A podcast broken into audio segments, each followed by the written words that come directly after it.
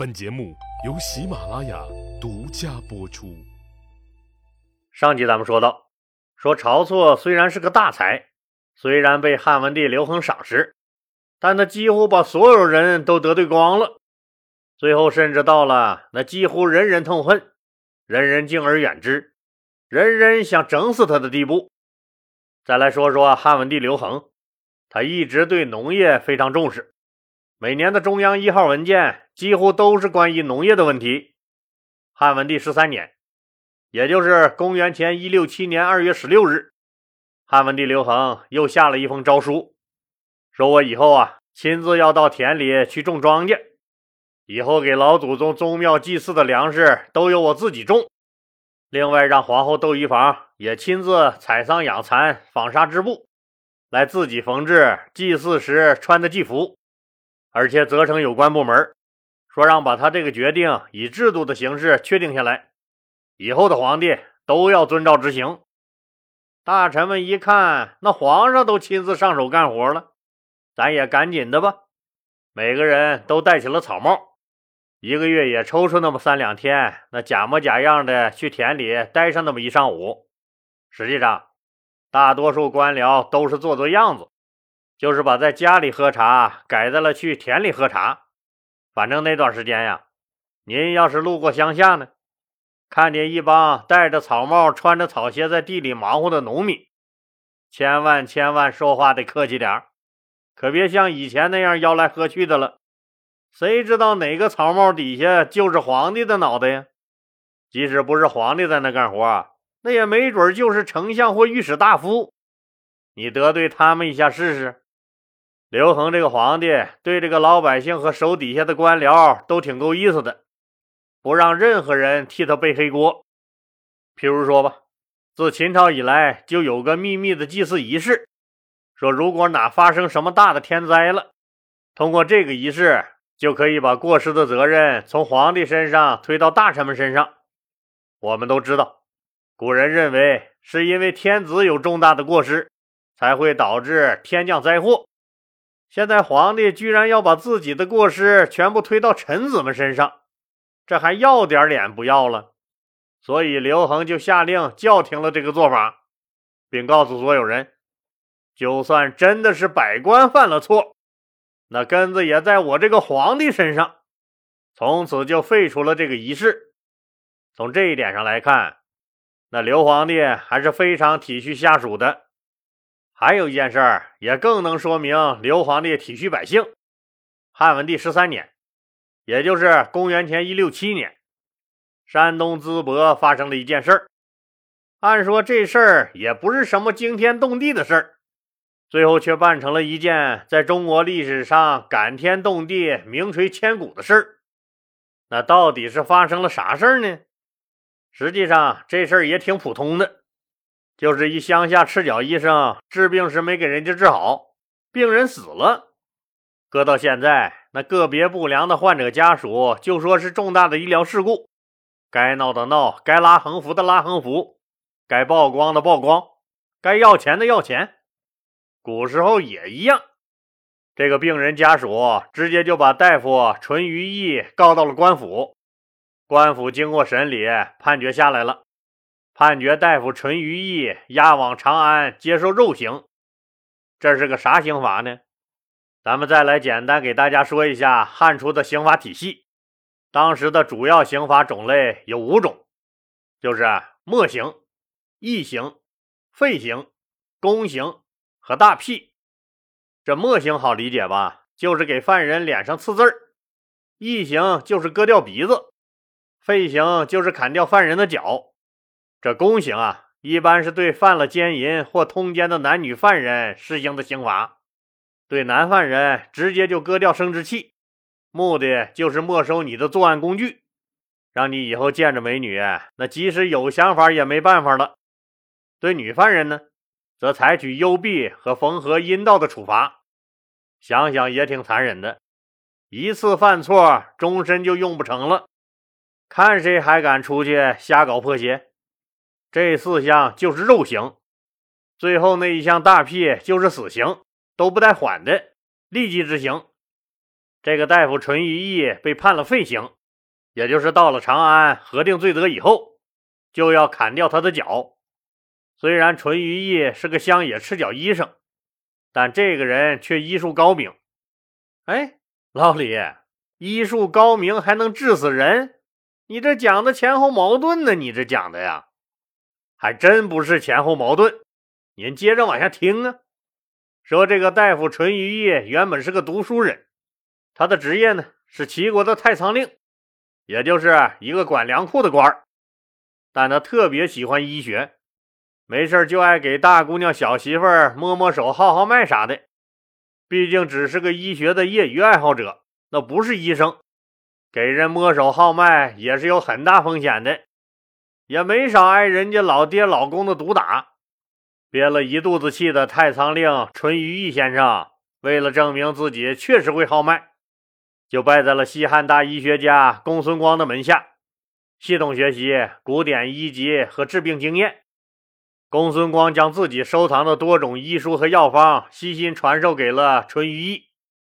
在淳于意学会了他所有的本事以后，公孙光觉得他是个可塑之才。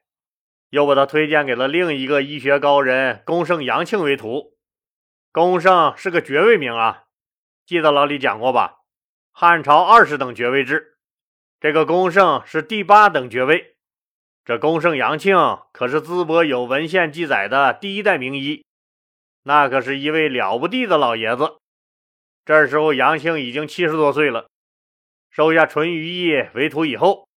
将自己珍藏的皇帝扁鹊的脉书传授给他，还教给他自己悉心研究了一辈子的五色诊、奇方异术、魁夺阴阳外变、药论、食神、接阴阳禁书等，反正是把自己掌握的秘方全部传授给了徒弟淳于意。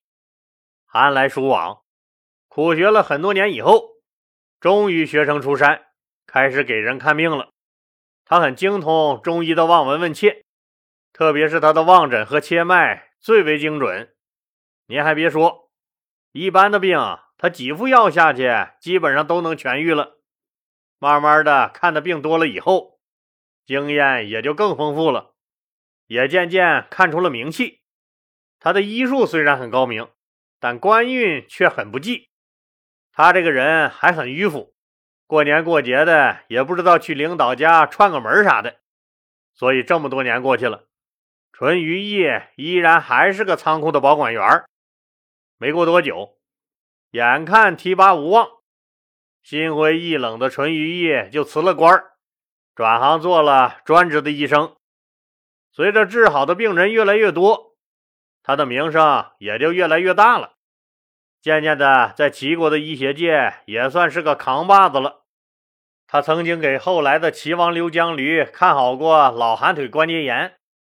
当然了，那会儿刘江驴还是阳虚侯呢，还没当上齐王呢，还给齐王的孙子，还有齐国的中御府长官、郎中令、中尉、中大夫、侍御史等人都看好过病。有钱有势的人最怕死了，总想着长命百岁。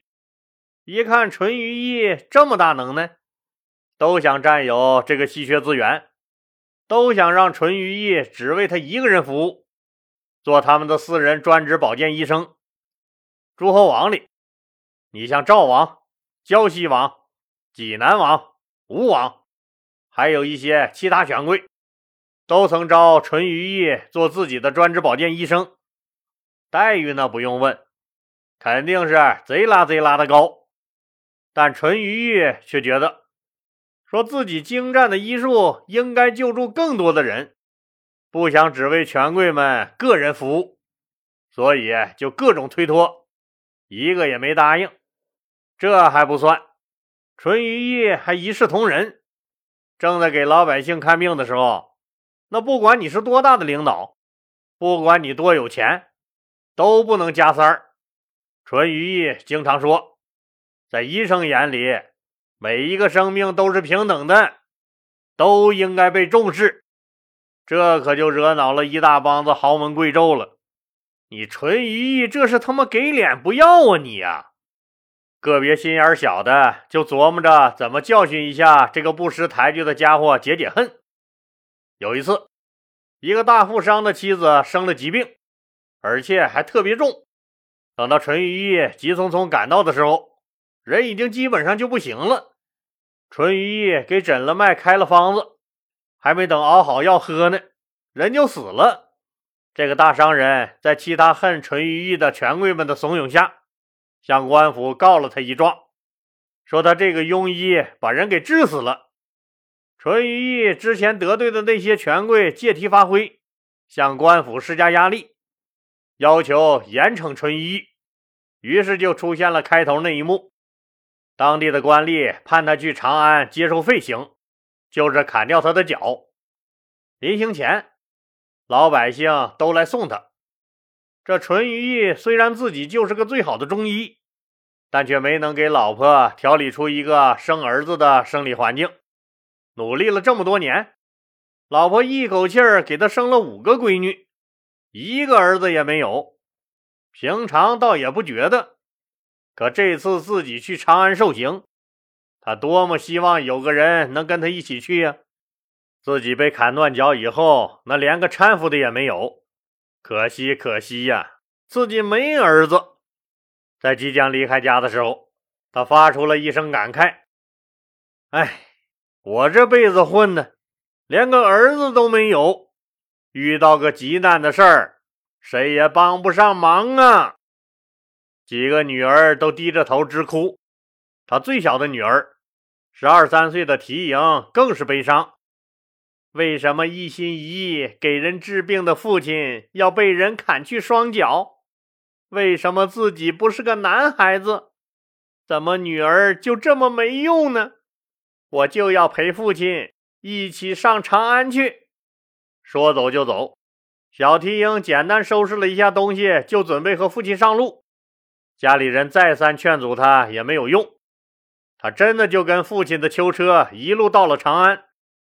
到了长安的小缇萦可没闲着，当天就到了皇宫告御状。可皇上哪是他能见上的呀？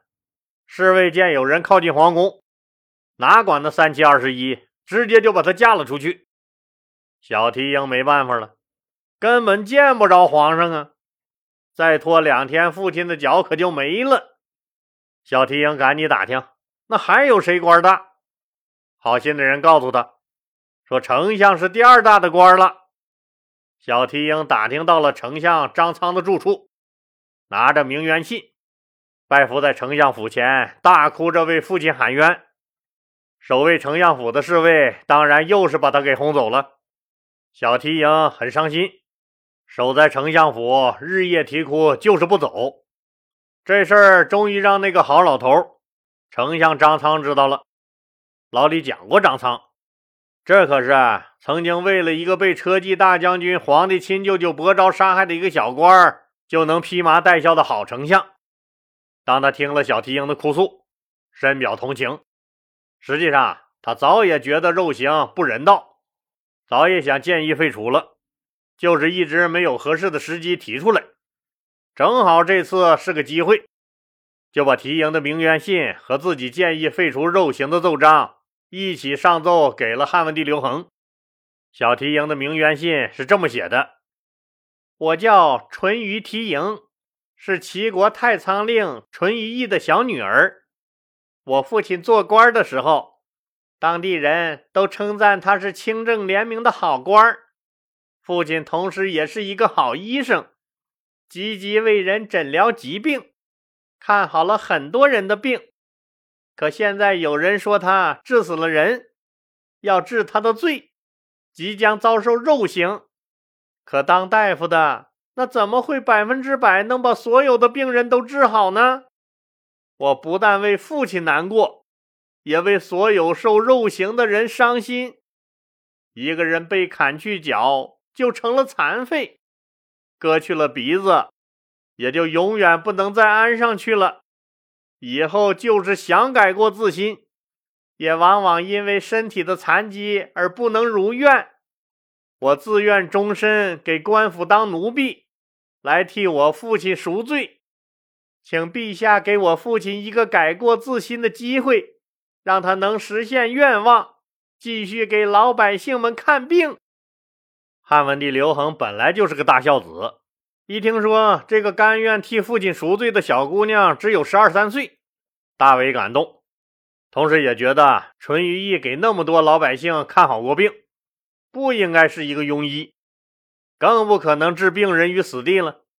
就把淳于意宣到了殿上询问，淳于意就一五一十的叙述了自己学医行医的经过、业务专长、师傅是谁、诊疗效果怎么样，这么多年来出诊遇到的典型病例等，都给刘皇帝介绍了一番。当时在场的有国内最著名的几个医生，当然都是御医了。